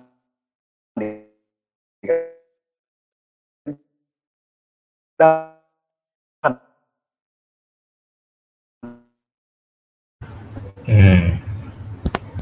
นะครับครับแต่ทางด้านรัสเซียก็ไม่ได้เป็นการตีความของฝ่ายอะไรครับอ่าเพราะว่าเรานะมันไม่ได้เห็นอะไรชัดๆ เป็นการตีความของฝ่ายตะวันตก ว่ามีมาพบกันนี้แล้วก็เป็นการตีความว่าทางด้านของอะไรครับ รัสเซียก็คงจะจำเป็นต้องให้นะครับอ่าทางด้านของเรื่องของ satellite อะไรต่างๆ แต่ก็ต้องยอมรับอย่างหนึ่งว่ารัสเซียเองก็ไม่ใช่เรียกว่าอะไรครับ ถอด เรียกว่าให้ทั้งหมด เพราะรัสเซียเองก็รู้ครับว่า เอ้ยวันนี้ไม่ได้หมายความว่าจะเป็นอนาคต เพราะฉะนั้นอะไรที่มันเป็นเทคโนโลยีระดับสูง ในระดับหนึ่งเขาก็คงจะเก็บเอาไว้แน่ ของเขาคงจะได้เรียกว่าไม่ได้เอามันหมด แต่ส่วนที่ที่ว่ามีความเป็นไปได้ ซึ่งอันนี้ก็ก็นะที่จากข่าวที่ออกมาความเป็นไปได้เนี่ยคือความร่วมมือทางด้านของ s a t เท l i t e ก็คือดาวเทียมที่จะช่วยทำให้รัฐทางด้านเนี่ย ทางด้านเกาหลีเหนือเนี่ยสามารถที่จะสอดส่องดูดูเรื่องของฝ่ายตรงข้ามได้เลย ถ้ามันมีตัวดาวเทียมที่สามารถที่จะขึ้นไปได้กับอีกส่วนหนึ่งก็คือพัฒนาความสามารถในเรื่องของ intercontinental ballistic missile กับอีกส่วนที่เห็นชัดๆก็คือว่าได้ได้รายได้นะครับบฮกลายเป็นอะไรครับ กลายเป็นประเทศที่มีการส่งออกทางด้านอาวุธ เพราะฉะนั้นรายได้ส่วนนี้ก็จะมาช่วยทางด้านของอะไรครับ ตัวเศรษฐกิจเขานะครับและอีกส่วนหนึ่งนะครับ ก็คงจะ ได้รับความช่วยเหลือในแง่ของอะไรครับ ในด้านของอทางด้านของเศรษฐกิจนะครับเรื่องของอาหารกับอีกส่วนหนึ่งนะก็คืออาจจะมีเรื่องของอะไรครับ ให้คนให้คนเกาหลีไปทำงานอยู่ในรัสเซีย ก็คงจะเรียกว่าเพิ่มจำนวนมากขึ้นเลยตรงนั้น เพราะฉะนั้นพูดง่ายก็คือว่าความใกล้ชิดระหว่างรัสเซียกับทางเกาหลีเหนือเนี่ยครับก็คงเป็นผลมาจากภูมิรัฐศาสตร์ จากสถานการณ์ใดด้านของอะไรครับยูเครน นะครับที่ช่วยทำให้สองสองฝ่ายเนี่ยเข้าหาซึ่งกันและกัน และวันนี้ทางด้านอะไรครับ ทางด้านเกาหลีเหนือสบายใจยิ้มได้เลยนะครับนั่นหมายความว่าทางด้านองค์การสหประชาชาติคณะมนตรีความมั่นคงเป็นเสือกระดาษทำอะไรเขาไม่ได้แล้ว เพราะว่าการที่จะมีผลบังคับในเรื่องแซงชั่นต่างๆเหล่านี้นะครับทางด้านของมหาอำนาจต้องเห็นด้วย ซึ่งในขณะนี้ทางด้านรัสเซียเขาบอกว่าเขาเขาอะไรครับนะเขานะรัฐมนตรีต่างประเทศพูดบอกเลย เขาทำไงเขาไม่ได้โหวตเขานะแต่เขาก็อะไรครับ ของเขาไม่ไม่ได้ละเมิดเรื่องของไอ้เรื่องของข้อมตินะครับผมเขาไม่ได้โหวตแต่เขาและเขาไม่ได้โหวตและเขาไม่ได้แซงชั่น และเขาพูดอย่างนี้คนแซงชั่นคือคณะมนตรีความมั่นคง แต่จริง ๆ แล้วถ้าคุณดูกฎบัตรสหประชาชาตินะ ถ้าหากคณะมนตรีความมั่นคงออกมาได้นะครับ ในกรณีนี้จะมีการบังคับประเทศสมาชิก แต่ในทางปฏิบัตินะครับนะในกรณีนี้ก็พูดง่ายหลายหลายประเทศนะครับอาจจะไม่ยอมร่วมในการปฏิบัติที่ตรงนี้ อันนี้เพราะว่าเรื่องของการเมืองประเทศไม่เหมือน เรื่องการเมืองภายในมีรัฐบาล ในระบบการเมืองของประเทศมันไม่มีรัฐบาล เพราะฉะนั้นจะทำยังไงการจะบังคับเนี่ยค่อนข้างจะลำบากมากนะครับทั้งทั้งที่องค์การสหประชาชาติกำเนิดขึ้นมาเพื่อที่จะพยายามให้มีผลบังคับ แล้วหวังว่าว่าอะไรครับว่าตอนที่เกิดสงครามโลกและชนะพวกนาซีเนี่ยเกิดจากความร่วมมือของมหาอำนาจคืออะไรครับ ตอนนั้นคือสหภาพโซเวียตนะครับ แล้วก็อะไรครับอังกฤษนะครับจีนนะครับฝรั่งเศส ราะฉะนั้นเขาก็บอกว่าถ้าห้าหมาอำนาจเนี่ยร่วมมือกันเมื่อไรโลกทั้งใบจะมีสันติสุข แต่ปรากฏพอใกล้จะจบ ปรากฏห้าหมันว่าเกิดแตกแยก กลุ่มหนึ่งเป็นคอมมิวนิสต์อีกกลุ่มประชาธิปไตยพอแตกแยกปั๊บเนี่ยทางด้านบทบาทของการสหประชาชาติในการดูแลสันติภาพ จึงเป็นอันว่าจบกันเลยยกเว้นในกรณีที่ฟุกขึ้นมาไอ้ตอน 1950ไอ้เรื่องของสงครามไอ้เกาหลีที่อาจารย์ได้บอกนะครับแต่พอหลังสงครามเย็นสิ้นสุดก็มีบางช่วงนะ ที่ห้าอำนาจเนี่ยนะครับมาดูแลเรื่องของอะไรครับเรื่องของมตินะครับอย่างมติขององค์การสหประชาชาติในส่วนนี้ได้บ้าง แต่พอความขัดแย้งระหว่างทางด้านรัสเซียกับตะวันตกในสูงขึ้น และยิ่งทางด้านตั้งแต่อะไรครับ ตั้งแต่เรื่องของไอไอไอตัวไครเมียนะครับ2014 จริง ๆ ตั้งแต่ 2008 แล้ว เพราะว่าตอนนั้นจอร์เจียนะครับก็มีการแยกอิสระเพราะเป็นปีซึ่ง เกาทางด้านนาโตภายใต้ทรัมป์เนี่ยบอกว่าจะให้อะไรครับยูเครนกับจอร์เจียเนี่ยเป็นสมาชิกนาโตแต่ตอนนั้นไม่สำเร็จ เพราะฝรั่งเศสกับเยอรมันไม่เห็นด้วยสองประเทศนี้ก็เลยได้ชื่อว่าจะเข้า แต่ไม่ให้เข้าลอยไปอยู่ตลอดเวลา แต่แต่ตอนนั้นรัสเซียก็แก้เผ็ดด้วยกันเลยครับ ให้มีการแยกแผ่นดินของจอร์เจีย แคว้นนะครับออสซีเทียนะครับกับอีกแคว้นหนึ่งอับคาเซียครับแล้วก็อีกอันหนึ่งก็คือ ในกรณีของยูเครน ก็ถือโอกาสตอนที่ประชาชนลุกคือขึ้นมาขับไล่รัฐบาลที่ pro รัสเซียเนี่ยนะยึดอะไรครับไครเมีย แล้วก็มาช่วยทางไครเมียก็ยึดไครเมีย ตรงนั้นแหละครับที่ทำให้สถานการณ์ต่างๆ เริ่มมีการเปลี่ยนแปลง และจากจุดนั้นเองครับพูดง่ายก็นำไปสู่เรื่องของอะไรครับบทบาทขององค์การสหประชาชาติในข้ามนตรีความมั่นคง เริ่มจะมีปัญหาและโดยเฉพาะในประเด็นที่เกี่ยวข้องกับทางด้านของเกาหลีเหนือนะครับก็ยิ่งจะเห็นได้ชัดเลยว่าทำอะไรไม่ได้แล้ว เพราะอะไรครับเพราะว่ามหาอำนาจสองประเทศนะฮะ นะครับปรากฏว่าอยู่ข้างนะครับพูดง่ายความจำเป็นเนี่ยบีบให้ต้องอยู่ข้างเดียวกับทางด้านของเกาหลีเหนือนะครับและตอนนี้มันมันไม่ใช่อยู่ข้างเท่านั้นเองนะครับทั้งสองฝ่ายนะครับก็มีความรู้สึกว่าให้ deepen cooperation ก็คือทำให้ความร่วมมือมันใกล้ชิดมากขึ้นนะครับแต่ต้องระวังนะครับความใกล้ชิดมากขึ้นไม่ได้หมายความว่าจะรวมลบกันนี้ต้องระวังครับ อย่างกรณีจีนนะครับเขาบอกว่าใกล้ชิดกับทางด้านรัสเซียจริง ๆ ไม่ได้ใกล้ชิดเท่าไหร่หรอกครับ เพราะว่าถ้าใกล้ชิดนะ จะต้องมีบทอันหนึ่งเขาเรียกว่ามาตราห้ามาตราห้าคืออะไรครับ มีการผูกพันว่าถ้าประเทศใดประเทศหนึ่งนะฮะถูกลุกลานอีกประเทศหนึ่งจะต้องเข้าช่วยลบด้วย มาตราห้าของเกาหลีของอะไรครับ ของของของนาโตของรัสเซียมีนะมีอยู่อันหนึ่งร่วมกันใน 5 ประเทศ ซึ่งพวกเราจะไม่เคยได้ยินเท่าไหร่ ที่ว่าองค์การนะครับ ชื่อว่า collective security treaty organization ซึ่งจะมีเบลารุสอยู่ในนั้น รัสเซียถึงมีแล้วส่งอะไรครับ ไปตั้งขีปนาวุธไอทางด้านนิวเคลียร์เทคนิคที่เบลารุส แล้วก็มีประเทศอะไรครับ อาร์เมเนียอยู่ในนั้นนะครับ แล้วก็มีประเทศอาร์เมเนียทางเบลารุส แล้วก็กีกิสถาน เพราะฉะนั้นอาร์เมเนียนะครับรัสเซียเนี่ยจะต้องให้ความช่วยเหลือถ้าเกิดว่ามีภัยคุกคาม ปรากฏว่าทางด้านของอาร์เมเนีย ถูกภัยคุกคามจากเบลารุส อาร์เมเนียยั่วมากที่ถ้าตามข้อกฎหมายเนี่ยรัสเซียต้องช่วย แต่รัสเซียไม่ช่วยเพราะรัสเซียก็เป็นญาติดีกับเบลารุสเพราะอาร์เมเนียตอนหลังทั้งทั้งที่อยู่ในสนธิสัญญาฉบับเนี่ยเริ่มที่อะไรตีตัวออกห่างบ้าง เริ่มเข้าอะไรครับไปใกล้ชิดกับตะวันตก อันนี้เป็นตัวอย่างง่าย ๆ ว่าไอ้ตัวที่เราเรียกว่าความสัมพันธ์อย่างใกล้ชิด จะต้องหมายความว่ามีลักษณะว่ามีความให้ช่วยเหลือ ซึ่งในศัพท์ของความสัมพันธ์ในด้านกฎหมายประเทศ เขาเรียกอันนี้ว่า common defense ในอดีตเนี่ยที่ผมเรียนอยู่เขาเรียก common defense ก็คือเป็นการรวมตัวกัน ป้องกันตัวภัยคุกคามจากภายนอก แต่ก็ภายในไม่เกี่ยว เช่นในนาโตเนี่ยถ้าทางด้านของตุรกีมีเรื่องกับกรีกไม่เกี่ยวกับนาโตเพราะเป็นภายใน แต่ถ้าเกี่ยวกันภายในจะต้องเป็นระบบก็ collective security แบบองค์การสหประชาชาตินึกพออกไหมครับ เพราะฉะนั้นในกรณีจีนนะฮะยังไม่มีข้อตกลงกับประเทศไหนเลยนะครับว่าจริง ๆ ถึงหน่าเห็นใจจีน จีนไม่มีพันธมิตร เพราะฉะนั้นไอ้ตัวเชียงไฮโคเปอเรชันที่เราไปไปโอ้โหเยอะแยะมันไม่ได้เกี่ยวกับเรื่องของไอ้มาตราห้าไม่มีเลย จีนยังไม่ได้ทำกับประเทศไหน นะครับนะแต่อเมริกาเนี่ยได้เปรียบเพราะว่าทำกันหลายแบบ และยังยังทำเป็นทวิภาคีนะฮะทำจากนั้นญี่ปุ่นทำทางด้านของเกาหลีเกาหลีใต้ในกรณีนี้ เพราะฉะนั้นในกรณีนี้นะครับอของจีนยังไม่มีแม้เขาเรียกอันนี้ว่าเป็นลักษณะคล้ายๆเรียกว่า common defense เป็นภาษาหมายความว่า common defense นั้นหมายความว่าทางด้านองค์การสหประชาชาตินะฮะอนุญาตให้มีการรวมตัวกันระหว่างพันธมิตร ในการป้องกันภัยคุกคามจากภายนอกนะครับ ซึ่ง ในในในกรณีของนาโตคือมาตราห้าในกรณีของรัสเซียขณะนี้ก็มีอาจารย์ตะกี้ผมพูดไปหรือยังก็คือเขารวมตัวอยู่กับเบลารุส แล้วก็รวมตัวกับเรื่องของอาร์เมเนีย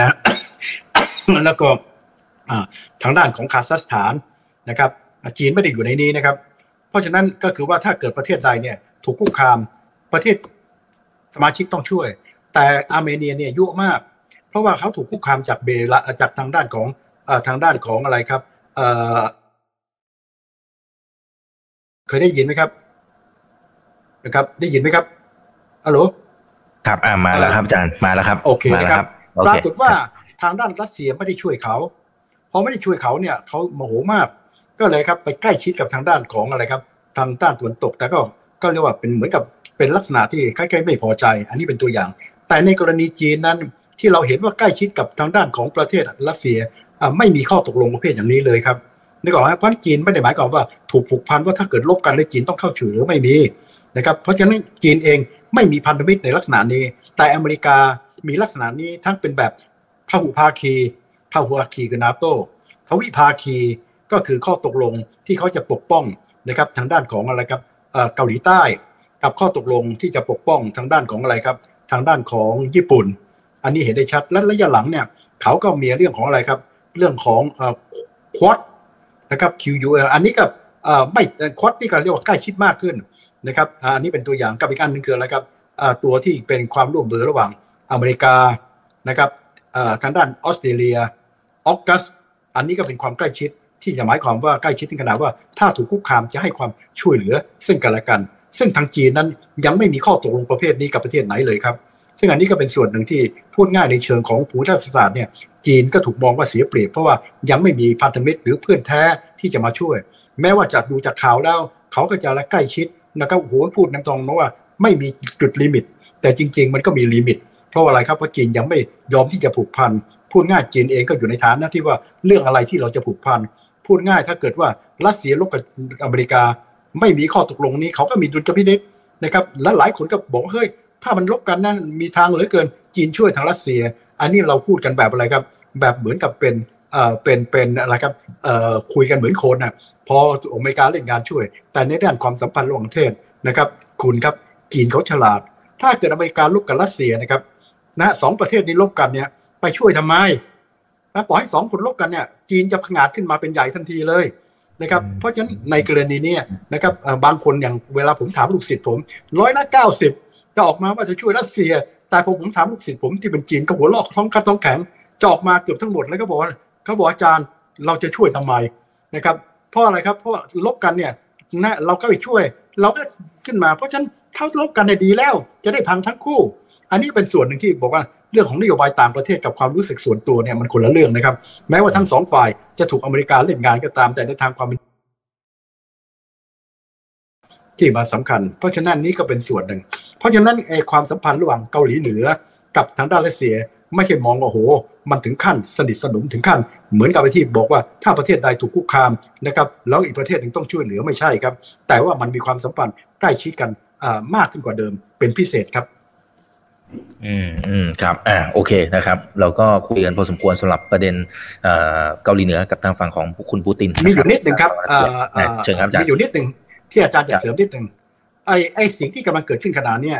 สร้างความหวั่นวิตกให้กับทางด้านของเกาหลีใต้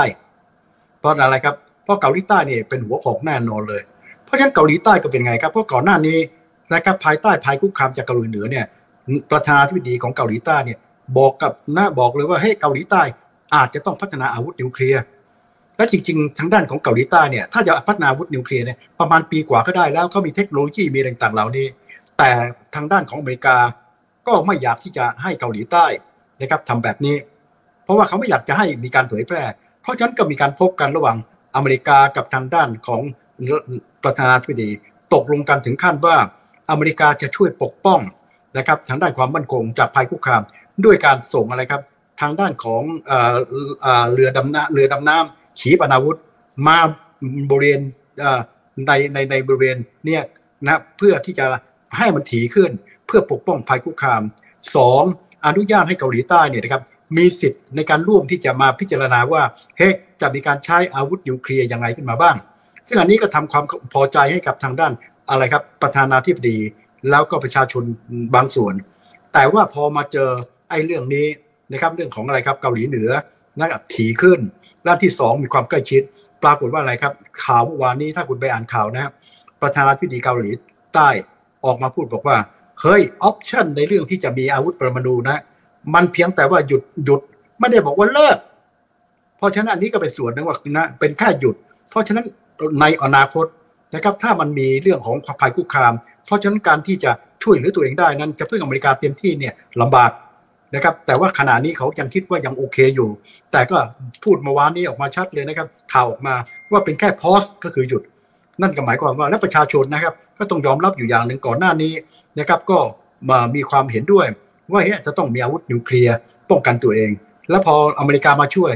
ลดไปจาก 70ก็เหลือ 60นะครับแต่ขณะนี้ก็ต้องยอมรับว่าประชาชนจำนวนไม่น้อยนะเห็นความจำเป็นว่าถึงจุดหนึ่งเกาหลีใต้ ต้องป้องกันภัยคุกคามแล้วนะครับในแง่ของอาวุธนิวเคลียร์เพราะว่าอยู่ใกล้กับประเทศอะไรครับอยู่ใกล้กับทางด้านเกาหลีเหนือ อยู่ใกล้กับจีนนะครับแล้วก็ขณะเดียวกันก็ต้องยอมรับว่ารัสเซียเองก็ถือว่าเป็นภัยคุกคามสำหรับญี่ปุ่นกับทางด้านเกาหลีด้วย เพราะฉะนั้นนี่ก็เป็นส่วนหนึ่งที่เป็นผลจากความใกล้ชิด นะครับของเกาหลีเหนือกับทางด้านของรัสเซียไม่ใช่เป็นแค่ปัญหาทางด้านยูเครนเท่านั้นเอง แต่มันเกี่ยวข้องกับภูมิภาคทางด้านของอะไรครับทะเลจีนตะวันออกกับทะเลจีนใต้นะครับในเรื่องที่เกี่ยวข้องกับทางด้านของประเทศเกาหลี และประเทศญี่ปุ่นอะไรตรงนี้ด้วยครับ โอเคครับโอเคนะครับแต่แต่ว่าประเด็นที่ทางฝั่งของหัวเว่ยนะครับก็มีการประกาศไอ้ตัวมือถือรุ่นใหม่นะครับรวมไปถึงตัวชิป ที่เขาพัฒนาขึ้นมาเองหลังจากที่ถูกแบนมานานหลายปีนี่นะครับ อันนี้มันเป็นสิ่งที่สะท้อนเห็นแล้วไหมครับว่าจีนจริงๆ อาจจะไม่ต้องพึ่งพาอเมริกาขนาดนั้นแล้วที่ขนาดไม่กี่ปีเองนะครับยังสามารถพัฒนาได้เร็วขนาดนี้อาจารย์ เอาเลยครับเร็วเร็วเกินไปไหมฮะที่จะบอกเอาครับ เราต้องมาดูตรงนี้นะครับก็คือว่าจีนเนี่ยก่อนหน้านี้อเมริกาก็คิดว่าจีนเนี่ย นะครับยังไปไม่ถึง เพราะว่าจีนนะครับในด้านเซมิคอนดักเตอร์นะครับยังทำได้ระดับที่เรียกว่า legacy legacy เนี่ยเป็นภาษาอังกฤษจริง ๆ แปลว่ามรดก แต่ถ้ามาใช้เซมิคอนดักเตอร์หมายความว่าจีนเนี่ยสามารถผลิตไอ้พวกเซมิคอนดักเตอร์ระดับกลางคำว่าระดับกลางก็คือว่ามีขนาดเท่ากับ 28 nanometer นึกว่าออกไหมครับ นาโนเนี่ยคือขนาดเล็กเป็นพันบัลล้านแต่ถ้าเป็นระดับ high-end จะเป็นถึงขนาด สองหรือสาม nanometer ครับ เพราะฉะนั้นอเมริกาเนี่ยจึงได้พยายามอย่างยิ่งนะฮะที่จะป้องกันไม่ให้จีนเนี่ยไปสู่เทคโนโลยีระดับสูงนะครับเทคโนโลยีระดับสูงเนี่ยสามตัวนะครับตัวที่หนึ่งก็คือเซมิคอนดักเตอร์ระดับ high-end นะครับไอ้ระดับไอ้ medium-end เนี่ยจีนทำได้ และจีนกำลังจะผลิตตรงนี้ก็คือพวก nanometer สองหรือสามโอเคนะครับไอ้ตัวไอ้ตัวอะไรครับซอฟไอ้ตัว iPhone ที่ออกมาเนี่ยสาม nanometer นะ หัวหัวเว่ยที่ออกมาเนี่ย Mate หกหกสิบเนี่ย เท่าไหร่รู้ไหมเจ็ดนาโนมิเตอร์ ยังไม่ถึงสามนะแต่ก็จีนพัฒนาเร็วมากต้องยอมรับ ซึ่งทางด้านอเมริกาก็ตกใจนะครับ แล้วก็โหออกมาปั๊บเดียวนะ ขายจะเกลี้ยงเลยได้ออกไหมครับ แล้วก็แล้วขนาดเดียวกันไอตัวไอตัวเนี้ยจีนกับนี้ก็เล่นอะไรกันเล่นงานทางด้านของไอตัวไอตัวไอโฟนอะนะครับเล่นงานบอกเฮ้ยไอพวกราชการเลยแต่อีกหน่อยจะเลิกใช้ อันนี้ก็จะไปกระทบ กับทางด้านของไอการขายของบริษัทก็เรื่องจากปัญหาภูมิศาสตร์ แต่สิ่งที่อยากจะเรียนคืออย่างนี้ครับว่า ทางด้านของไอไอไอที่กำลังต่อสู้กันอยู่เนี่ยนะครับมันก็มาเรื่องหนึ่งเรื่องเซมิคอนดักเตอร์เพราะฉะนั้นอเมริกานะครับก็กลัวว่าอะไรครับว่าทางด้านของจีนเนี่ยเป็นสังคมนิยมดูแลทุนนิยม เพราะฉะนั้นการที่เขาพัฒนาเรื่องของไอ้เทคโนโลยีเนี่ยนะครับเอามาใช้ในด้านทหารนี่คือเหตุผลที่ส่งสัญญาณตั้งแต่แรกที่เขาจับลูกสาวของหัวเว่ย ที่แคนาดาจำได้ไหมซึ่งพวกเราก็งงๆอยู่เฮ้เกิดอะไรขึ้น ในระยะหลังเล่นหนักเลย พอเล่นหนักปั๊บเนี่ยออกมาทั้งด้านของอะไรครับเอ่อเป็นเป็นยังไม่ได้ออกกฎหมายนะออกมาจากคณะเอ่อเรื่องของผู้ที่สมาชิก เพราะว่ากว่าจะออกมาเป็นกฎหมายเนี่ยนะครับจะต้องรอสักปีหน้า แต่ที่ชัดๆ ออกมาเป็น executive order นะโดยไบเดนนะครับอันนี้ออกมาชัดเลยเมื่อประมาณสักสองสามอาทิตย์ที่แล้วมึงก็คือว่าหนึ่งนะครับไอ้ก่อนหน้านี้มันมีออกมาเรื่องของการจำกัดเรื่องของ export อันนี้จำกัดเรื่องของการอะไรครับ ส่งออกและร่วมมือกับประเทศเนเธอร์แลนด์กับประเทศต่างๆ ส่งออกทางด้านอะไรครับ ทางด้านของเซมิคอนดักเตอร์ระดับสูง รวมทั้งด้านของอะไรไอ้พวกเครื่องไม้เครื่องมือด้วย อันนี้เลยงานหนัก แล้วก็ไอ้ตัว executive order ที่ออกมานั้นออกมาข้อหนึ่งเลยนะครับจะห้ามนะครับนะลงทุนหรือส่งนะควอนตัมคอมพิวเตอร์อันนี้สำคัญมากกับเซมิคอนดักเตอร์ระดับบนครับนะครับส่วน AI เขาบอกว่าเฮ้ยจะส่งนั้นต้องมาพิจารณาว่าจะห้ามหรือไม่ห้าม แต่สองตัวนี้ห้ามเด็ดขาดโอเคนะครับ เพราะฉะนั้นเขาก็คิดว่านะและพอเป็นแบบนี้ปั๊บเขาก็คิดว่าจีนเนี่ยนะครับ ไปสู่ตรงนี้ต้องใช้เวลา แต่ปรากฏว่าเมื่อนะเมื่อสักอาทิตย์ที่แล้วอเมริกาตกใจเลย เฮ้ยหัวเว่ยเงียบๆแต่ปรากฏว่าอะไรครับ ปรากฏว่านะสามารถที่จะพัฒนาไอ้ตัวสมาร์ทโฟนอะใช้เท่าไหร่ครับ เจ็ด nanometer ถือว่าพัฒนาเร็วมาก อเมริกาก็ตกใจครับนะครับรีบถอดออกมาหมดเลยเอ๊ะมันทำอย่างนี้ได้ยังไงวะเนี่ย มันมีอะไรผิดพลาดเพราะ sanction ไม่ได้ผล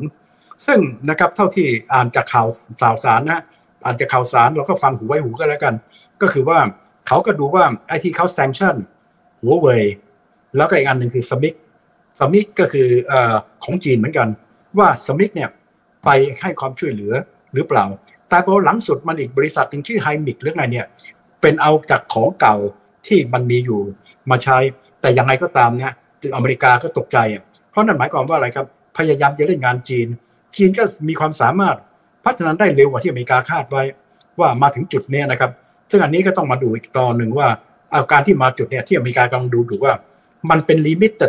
โวลูมหรือเปล่า หรือทำได้เยอะแยะ อันนี้ก็กำลังดูอยู่ที่ตรงนี้แล้วก็ดูซิว่ามันเกิดช่องว่างที่ตรงไหน แต่ต้องยอมรับว่าประเทศจีนเก่ง แล้วก็ทำให้อเมริกาเนี่ยตกใจนะครับ แล้วก็ขณะนี้จีนเองก็บอกว่าให้คุณเล่นงานผม ผมก็มีสามารถที่จะรอดได้ เพราะฉะนั้นจีนเองจะต้องพัฒนาต่อฮะต่อคืออะไรครับ จากเรื่องของ 7 นาโนมิเตอร์ จะต้องพยายามพัฒนาให้มาถึงเท่าไหร่ครับ 2 หรือ 3 นาโนมิเตอร์ ซึ่งก็เป็นอีกระดับหนึ่งนะครับ แต่จีนก็พัฒนาได้เร็วมาก อันนี้ก็คือสร้างความตกใจให้กับทางด้านอเมริกาก็ต้องยอมรับครับ แล้วก็ในนี้แง่หนึ่งก็คือทางด้านการค้าหัวเว่ยนี่ขายดีเป็นเทน้ำเทท่าเลยครับปั๊บเดียวก็หมดเลยนะครับ อันนี้ก็มาจากตรงนี้ แต่สิ่งที่อยากเรียนต่อก็คือว่าปัญหาไม่ใช่แค่นี้เองครับ เพราะว่าเรื่องของเซมิคอนดักเตอร์นะครับนะมันอีกหน่อยในอนาคตอะมันจะจบลง เพราะว่าจะกลายมาเป็นสิ่งที่เรียกว่าควอนตัมคอมพิวเตอร์ที่เราพัฒนาดิจิทัลคอมพิวเตอร์เนี่ยพัฒนามาตั้งแต่เรื่องของชิป ซึ่งพัฒนามาตั้งแต่ 1950 เพราะว่าชิปนั้นสมัยก่อนนะฮะคอมพิวเตอร์นะฮะ จะมีสมรรถภาพนะฮะโอ้โหดีต้องใช้ห้องใหญ่มากเลย เพราะฉะนั้นพวกนักวิทยาศาสตร์นะครับของอเมริกาที่ได้รางวัล Nobel Prize จำนวนเยอะนะครับรวมทั้งคนกับคนไต้หวันเนี่ยซึ่งทำไมไต้หวันถึงเก่ง เพราะคนคนนี้ไปเรียนที่อเมริกา แล้วหลังจากนั้นทำงานให้กับบริษัทกับทำงานกับพวกศาสตราจารย์ที่ได้รับรางวัล Nobel Prize เพราะพวกนี้ไปพัฒนาชิปชิปก็คืออะไรครับ กับอีกอันหนึ่งทรานซิสเตอร์ ทรานซิสเตอร์ก็เปรียบเหมือนสมองคน พอสมองคนปั๊บเนี่ยนะครับเขาสามารถที่จะนะครับพัฒนาทรานซิสเตอร์เนี่ยนะครับเหมือนกับสมองคนเยอะมาก เก็บอยู่ในชิป เก็บเป็นเท่าไหร่ครับ เป็น billion billion และเก็บปั๊บเป็น billion ปั๊บกลายมาเป็นนาโนอะเล็กลงเล็กลง และชิปมันเล็กลงจนทั้งในที่สุดมาถึงวันนี้ คุณครับใครจะเชื่อ iPhone ที่เรามีอยู่อย่างเงี้ยมีสมรรถภาพมากกว่าตอน 1946 เรื่องของคอมพิวเตอร์ และนับวันจะมีมากกว่านี้ พอดไปเรื่อยๆ แต่พวกนี้จะใกล้จบแล้ว เพราะมาถึง 2 nanometer เนี่ยมันจะเล็กต่อ เพราะตอนนี้นักวิทยาศาสตร์กำลังพัฒนาตัวที่จะมาต่อต่อยอด เขาเรียกว่าอะไรครับควอนตัมคอมพิวเตอร์ควอนตัมคอมพิวเตอร์นั้นจะใช้อะไรนะครับ จะใช้เรื่องอะตอม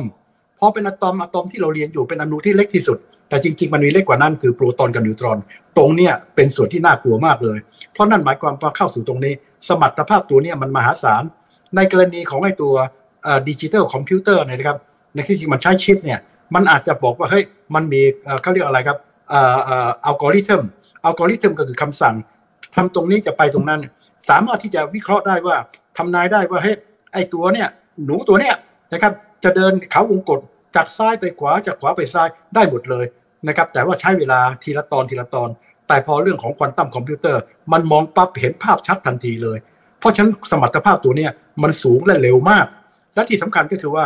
กำลังพัฒนาไปช่วย AI AI ก็มีสมรรถภาพเนี่ยนะครับ โอ้โห มหาศาลมาก เพราะว่าถ้าคุณไปอ่านหนังสือนะครับจะเห็นได้ชัดว่าเขาบอกปี 2035 ยังไม่ต้องไปไหนเลยนะครับ AI จะดูแลทางด้านอะไรครับ จะดูแลทางด้านโรงพยาบาล ดูแลทางด้านของ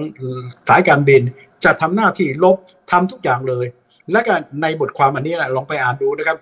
เขาจะพูดถึงเรื่องของภูมิรัฐศาสตร์ อีกหน่อยรัฐชาติที่บอกว่ารัฐบาลเนี่ยมีมี มีรัฐชาติก็มีดินแดน มีเรื่องของประชากร มีรัฐบาล มีอธิปไตย เป็นตัวกำหนดชะตากรรมของโลก ตั้งแต่ 1648 ก็ได้เข้าตกลงเวสต์ฟาเลีย ทุกวันนี้รัฐชาติเป็นตัวกำหนด รัฐชาติรวมกันเป็นอะไรครับ เป็นองค์การประเทศ แต่วันนี้เขาบอกว่านี่คุณรู้ไหมครับ คนที่จะมามีอธิปไตยเนี่ยกลายเป็นเจ้าของพวก AI เจ้าของทางนี้ยกตัวอย่างเอลอนมัสสามารถท้าทายรัฐบาลอเมริกันได้อะนะบอกกับทางด้านดูเครนเลย ผมไม่ช่วยคุณหรอกครับไอ้ที่ผมใช้สเปด ไอ้ที่ไอ้ไอ้ตัวดาวเทียมที่ออกมาในการส่งเพราะผมไม่ต้องการมีปัญหากับรัสเซีย เขาสามารถที่จะท้าทายได้ แต่วันนี้นะครับในอนาคตนะพวกที่ทำด้านไอทีเนี่ยมันใหญ่พอที่จะต่อรองกับรัฐบาลได้ ไม่เห็นด้วยกับรัฐบาลเนี่ยแต่กลัวที่น่ากลัวคืออะไรครับ พวกนี้เป็นเจ้าของ AI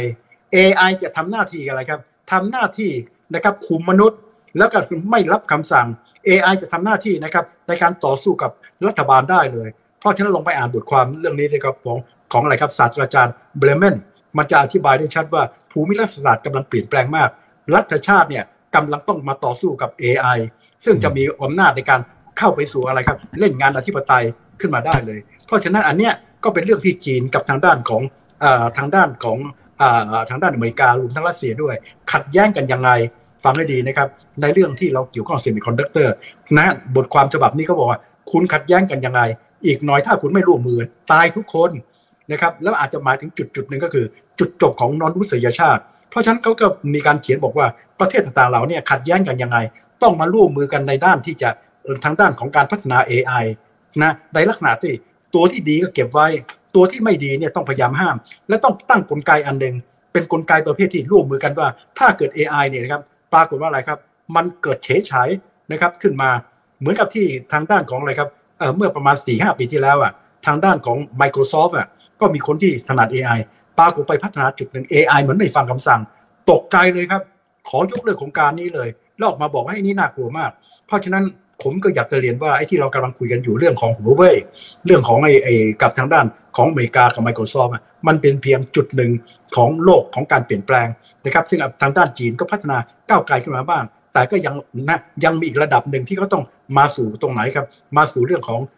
สอง nanometer ซึ่งก็เป็นอีกระดับหนึ่งนะครับ แต่ว่าจีนก็เก่งมากที่เร็วมากใครจะเชื่อจาก 28 นาโนมาที่ 7 nanometer แต่อีกระดับหนึ่งที่ทางด้านอเมริกากำลังเล่นงานจีน เรื่องของควอนตัมคอมพิวเตอร์ ซึ่งตัวนี้ก็ยิ่งน่ากลัวไปยิ่งกว่าตัว AI วันนี้ก็เลยมาคุยให้เห็นว่าไอ้เรื่องที่เราเห็นอยู่นะเป็นเพียงสะเก็ดของประเด็นปัญหาของภูมิรัฐศาสตร์ซึ่งเกี่ยวข้องกับด้านเทคโนโลยีครับและเป็นเทคโนโลยีที่กำลังพัฒนาจากเรื่องของ AI นะครับ ไปสู่เรื่องของควอนตัมคอมพิวเตอร์แล้วก็ AI รวมกับควอนตัมคอมพิวเตอร์เนี่ยอันตรายมาก เพราะว่า AI ขนาดนี้ก็มีความสามารถดิจิตอลเก็บได้ขนาดนี้ แต่อีกหน่อยควอนตัมคอมพิวเตอร์เก็บข้อมูลนะได้โอ้โหเยอะมากเลยเพราะมันเป็นอะตอมลองคิดดูสิครับว่าโลกจะเปลี่ยนแปลงยังไงครับอืมครับแต่ถ้าสมมุติว่าอันนั้นอาจจะเป็นภาพในในระยะยาวๆนะครับอาจารย์แต่ถ้าสมมติว่ามองแค่ระยะสั้นกับระยะกลางเนี่ยนะอาจารย์คิดว่าอย่างอย่างจีนเนี่ยน่าจะชนะในสงครามเทคโนโลยีแล้วหรือยัง นะครับแล้วหัวเว่ยมีโอกาสโค่นแอปเปิลได้ไหมครับผมไม่อยากจะพูดอันนี้ เพราะว่าบ่อยครั้งนะที่พวกเรานะครับ ผมบอกตรงๆเวลามีปัญหาทีไรนะมักจะมองจากเรื่องชนะไม่ชนะอยู่ตลอดเวลา แล้วเวลาถ้าหากว่าเราให้ข้อมูลนะพอให้ข้อมูลปั๊บจะบอกอาจารย์สมชาย pro pro อะไร pro ตะวันตก อะไรต่างๆ เหล่านี้มันผมขำมากเลยครับเพราะว่าข้อมูลที่ผมอยู่เนี่ยนะครับตะวันตกเรื่องน่ะข้อมูลเหล่านี้มันมาจากอะไรครับ มาจากหนังสือมาจากนิตยสาร นะครับและหนังสือนิตยสารนั้นก็ออกมาเยอะแยะมาก แต่ให้อ่าน แต่ไม่ใช่อ่านเรื่องคลิปนะครับ แต่ถ้าอ่านเรื่องคลิปเนี่ยคุณลองสังเกตดูพออ่านเรื่องคลิปเนี่ยไปเชื่อถึงขนาดว่าบลิกอะจะมีเงินสกุลเดียวกันอะนะครับ แต่ถ้าคุณเข้าใจอย่างที่ผมบอกตั้งแต่ต้น เงินสกุลเดียวกันเป็นไปไม่ได้ เพราะเงินสกุลเดียวกันนั่นหมายความว่า อินเดียจีน รัสเซีย ตัวนี้จะต้องมีธนาคารกลางเดียวกัน อัตราแลกเปลี่ยนต้องฟิก แค่นี้จะตอบแล้วครับเป็นไปไม่ได้ และยิ่งรับอะไรครับอาร์เจนตินาซึ่งเป็นประเทศที่เจงเห็นไหมครับไม่ได้มีการพูดกันเลย เพราะฉะนั้นผมไม่อยากจะบอกใครชนะครับพอพูดไปเดียวถามว่าอาจารย์เนี่ยโพลัสโพลอเมริกาบ้างโพลต่างๆนะขอให้คุณไปดูหนังสือกันแล้วกันนะครับว่าเทคโนโลยีของใครต่อใครนำกว่าครับนะครับนั่นขึ้นมาเพราะฉะนั้นในกรณีนี้ก็เป็นอีกส่วนหนึ่งนะครับถ้าดูจากอย่างนี้นะครับเราจะสังเกตดูว่าตกลงใครบล็อกใคร ตอนนี้ใครบล็อกใคร ผมคิดว่าอันนี้เป็นตัวอย่างเลย ถ้าคนนั้นบล็อกอีกอันหนึ่งก็แสดงว่าไม่อยากให้อีกอันหนึ่งตามได้ทัน คุณว่าวิเคราะห์แค่นี้ก็พอจะบอกได้ก็ว่าตอนนี้ใครบล็อกใคร แต่ต้องบอกว่าจีนเนี่ยประสบความสำเร็จดีมาก เพราะว่าอะไรครับพัฒนาได้ไกลมาก แต่ไม่อยากจะตอบว่าใครชนะหรือไม่ใครชนะ เพราะว่าบล็อกไปบล็อกมาอีกฝ่ายหนึ่งอาจจะชนะในที่สุดก็ได้นะครับเพราะเรื่องเหล่านี้มันเอาแน่ไม่ได้ไม่ไม่ไม่หมายความว่า ตอนนี้คุณได้ที่หนึ่งอีกอันหนึ่งอันที่สองแล้วบอกว่าใครชนะนะครับที่สองในขณะอาจจะชนะได้ แต่ไม่ได้มาบอกตรงนี้ว่าใครชนะ เพียงแต่ตอนนี้รู้ว่าเบอร์หนึ่งกำลังบล็อกเบอร์สองถ้าเบอร์สองจะง่ายหรือเบอร์หนึ่งหรือเปล่าเนี่ยคงต้องมาดูต่อไปครับนะครับหนึ่งบอกได้ แต่ว่าไม่ใช่ง่ายนักในการพัฒนากันแล้วกันนะครับในการที่จะพัฒนาเทคโนโลยีไม่ใช่ของง่ายเลยนะครับแต่จีนก็ถือว่าเก่งมากที่พัฒนาได้มาถึงขนาดนี้ครับครับ อ่า โอเคครับ เรื่องนี้คงคงเรื่องยาวนะครับ ก็คงต้องติดตามกันยาวๆนะครับ แล้ววิธีการที่จะติดตามนะ อย่าตั้งคำถามว่าใครชนะ ให้ไปอ่านหนังสือนะให้รอบด้านแต่เทคโนโลยีอย่างเช่นบอกว่าเฮ้ยถ้าลบกันใครชนะ แล้วก็ขนาดนี้หลายฝ่ายหลายฝ่ายให้จะเกิดสงครามโลกให้สามจริงๆมันเร็วเกินไป ไม่ใช่หมายความว่ารัสเซียกับทางด้านพบกัน เพราะฉะนั้นในการที่จะตอบนั้นมันต้องหมายความว่ามาถึงจุดหนึ่งมันมีข้อมูลในในการที่จะบอกคุณลองสังเกตดูฮะถ้าคุณไปอ่านข่าวประเภท mainstream นะครับไม่ว่าจะเป็นเรื่องของหนังสือพิมพ์ดีๆ อะไรต่าง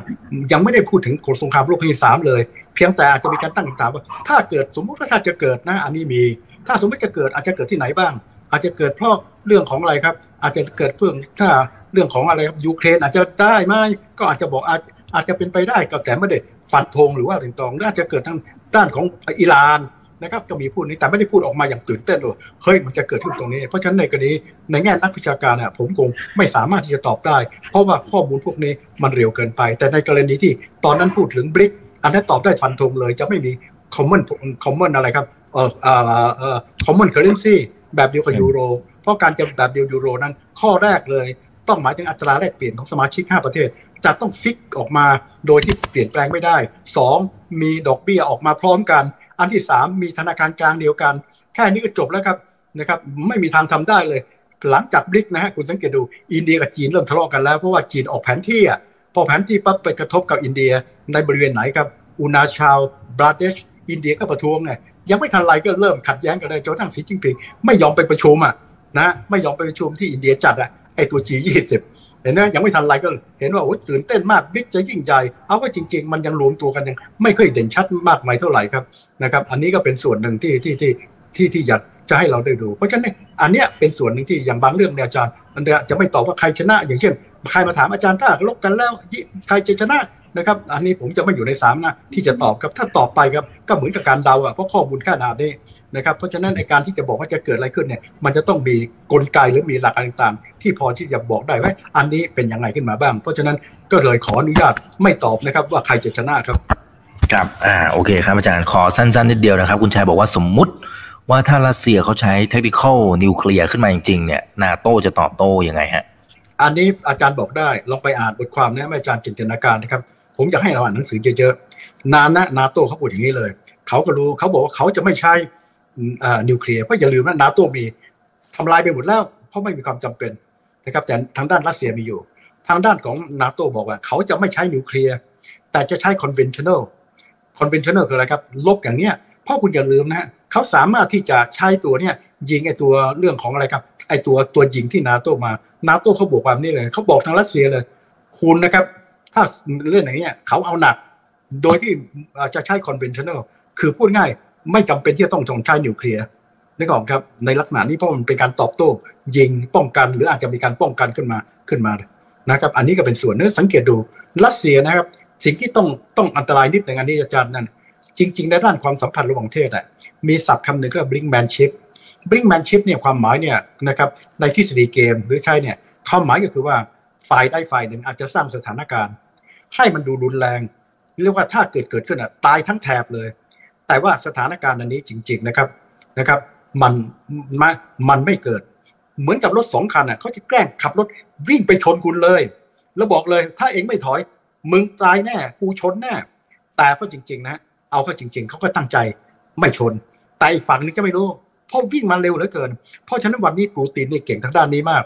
จะมีการบอกเลยว่าถ้าเกิดอย่างนี้อย่างนั้น เพื่อที่อะไรครับ บอกเลยจะเกิดสงครามนะครับ จะเกิดเรื่องปรมาณูเพื่อที่จะบีบให้ทางด้านของนาโตประชาชนในสหภาพยุโรปและตรงนี้อย่าไปช่วยทางด้านอะไร เพราะประชาชนเหล่านี้แม้ว่าจะสู้กับรัสเซียจริง ๆ แล้วอาวุธของนาโตดีมากนะครับถ้าสู้กับรัสเซียเนี่ยตายทั้งคู่ แต่ว่าไอ้ไอ้ไอ้ของรัสเซียเนี่ยเขาเป็นลักษณะอำนาจนิยม ราะฉะนั้นประชาชนเนี่ยยังเงียบๆแต่ทางด้านยุโรปลองทราบดูเลย ถ้าจะลบต่อให้ลบประชาชนก็ไม่เอานะเพราะอะไรอยู่ดียินพราะตรงเนี้ยเป็นส่วนที่ปูตินเนี่ยกำลังใช้ตัวนี้กำลังเล่นงานอยู่ครับนะครับแล้วก็เอาทางด้านเกาหลีเหนือเอามาช่วยต่างๆ เหล่านี้เขาเรียกบลิงแมนชิพเป็นการบีบบีบบีบแล้วก็ขู่เลย อาจจะมีสงครามนิวเคลียร์มีต่างๆ บีบให้อีกฝ่ายหนึ่งอย่าไปช่วยทางด้านของยูเครนนะครับเพื่อที่จะอะไรครับในที่สุดนะในที่สุดต้องมาสู่การเจรจา เพราะฉะนั้นนี่เขาเรียก brinkmanship ครับ นะครับ แต่อีกด้านหนึ่งก็คือว่าสิ่งที่ประมาทไม่ได้คือว่าคนก็พูดทำนองว่าเฮ้ยถ้าเกิดปูตินหลังพิงฝาในกรณีอาจจะใช้ตัวนิวเคลียร์ก็ได้ อันนี้ก็ปฏิเสธไม่ได้ เพราะฉะนั้นไม่มีอะไรร้อยเปอร์เซ็นต์ครับ แต่สิ่งที่ทำนายคือว่าปูตินเองเขาก็ฉลาด การที่จะใช้อาวุธนิวเคลียร์เนี่ยหมายถึงว่าพังทั้งคู่เลยนะครับ เพราะฉะนั้นนะในกรณีนี้ไม่เหมือนสงครามโลกนะ สงครามโลกที่สองเกิดขึ้นเพราะฮิตเลอร์แน่ใจว่าชนะ ไปคาดการผิดไง นะครับอย่างเหมือนกับที่ปูตินอะนึกว่าจะชนะยูเครนเจ็ดวันเขาคาดการผิดไปนิดหนึ่งสถานการณ์มันถึงยืดเยื้อ แต่ในเรื่องของสงครามนิวเคลียร์เขาเขารู้ทันทีเลย ถ้าเล่นเมื่อไหร่พังทั้งคู่นะครับในกรณีเพราะฉะนั้นโอกาสที่จะเกิดนะมันถึงเรียกว่าน้อยมากๆ และนี่เป็นเหตุผลอันหนึ่งที่ทำให้จอห์นเนชได้รางวัล Nobel Prize นะครับเพราะว่าเขาเป็นคนคนพัฒนาที่ว่าทฤษฎี Nash Equilibrium ทฤษฎีเกมเขาบอกกับอเมริกา บอกว่าอเมริกากับสหภาพโซเวียตสงครามเย็น ทั้งสองฝ่ายหัวเด็ดตีนขาดต้องสร้างอาวุธปรมาณูเพราะถ้าอีกฝ่ายหนึ่งสร้างอีกฝ่ายไม่สร้าง เกมจะจบลงด้วย zero-sum game มีผู้ชนะผู้แพ้ ผู้แพ้ก็จะต้องสู้ ก็จะเกิดสงครามโลกครั้งที่สามแต่ถ้าต่างฝ่ายต่างนั่นสองประเทศสองประเทศนี้เกลียดกันแค่ไหน ก็ไม่ยอมลบมันถึงกลายเป็นโควอไงโควอมาถึงอเมริกากับนี่เกลียดกันแค่ไหนแต่ไม่มีการลบเขาได้รางวัลนูเบิลไพรส์เพราะอะไรครับพ่อเขาเป็นคนแรกที่อธิบายว่าสองประเทศเกลียดกันมาก ทำทุกอย่างเพื่อเข็นฆ่าอีกฝ่ายหนึ่งทำไปทำมาหัวกันไม่รู้ตัว อันนี้ก็เป็น net equilibrium ครับ net equilibrium ก็มาอธิบายได้เลยครับ ในเรื่องของสงครามอะไรต่างเหล่านี้นะทางด้านของอาจีนกับทางด้านของอะไรครับ ทางด้านอินเดียลบกันแค่ไหนไม่กล้ามาใช้นิวเคลียร์เพราะใช้เมื่อไหร่พังทั้งคู่ นะครับเพราะฉะนั้นการที่จะบอกว่าสงครามโลกจะเกิดอะไรอาจารย์ถึงบอก อาจารย์ยังไม่ได้อยู่ในฐานะ ที่จะมาบอกเฮ้ยมันจะเกิดแล้วไม่เกิด เพียงแต่บอกเลยครับว่าตอนนี้มันยังเร็วเกินไปครับ มันมีทฤษฎีที่จะมาอธิบาย อันนี้ก็ขอให้ให้ให้ให้เราเข้าใจที่ตรงนี้นะครับเพราะฉะนั้นการที่นิวเขาจะบุกใช้ tactical นิวเคลียร์เขาก็รู้อันตรายนะครับอันตรายตัวนี้คืออะไรเขาสามารถที่จะต่อสู้ด้วย conventional อาร์มได้นะครับแล้วก็อาจจะเรียกว่ามีเครื่องมือในการที่จะ ปิดนู่นปิดนี่ทำอะไรขึ้นมาได้ แต่แน่นอนการใช้ตัวนี้เป็นเรื่องใหญ่มาก และสังเกตดูเขาขู่มาตลอดนะแต่ก็ยังไม่กล้าที่จะเล่นงานอะไรตรงนั้น เพราะเขารู้ว่าผลกระทบตัวนี้จะเป็นไงบ้าง และสิ่งที่มันน่ากลัวคืออะไรครับ เล่น tactical nuclear อีกหน่อยมันอาจจะลามปามไปสู่เรื่องของ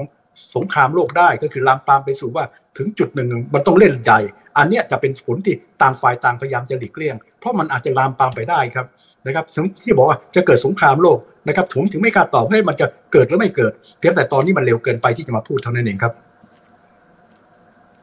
ครับอ่าโอเคเอาล้วครับ วันนี้ก็ขอบพระคุณอาจารย์สมชายมากๆเลยนะครับนะครับ ที่มาให้ความรู้ดีๆกับพวกเราเช่นเคยนะครับไว้เดี๋ยวโอกาสหน้าขออนุญาตเรียนเชิญใหม่นะครับนี่คุยกันเพลินนี่ก็ชั่วโมงกว่าๆแล้วนะครับ ครั้งหน้าเป็นเรื่องไหนเดี๋ยวรอติดตามกันนะครับ นี่คือไรท์นาวใบบรรพททุกเรื่องที่นักทุนต้องรู้ครับ วันนี้สวัสดีครับ ถ้าชื่นชอบคอนเทนต์แบบนี้อย่าลืมกดติดตามช่องทางอื่นๆด้วยนะครับ ไม่ว่าจะเป็น Facebook, YouTube, Line Official, Instagram และ Twitter จะได้ไม่พลาดการวิเคราะห์และมุมมองเศรษฐกิจ และการลงทุนดีๆ แบบนี้ครับ อย่าลืมนะครับว่าเริ่มต้นวันนี้ดีที่สุด ขอให้ทุกท่านโชคดี และมีอิสรภาพในการใช้ชีวิต ผมอีกบรรพฒนาเพิ่มสุขครับ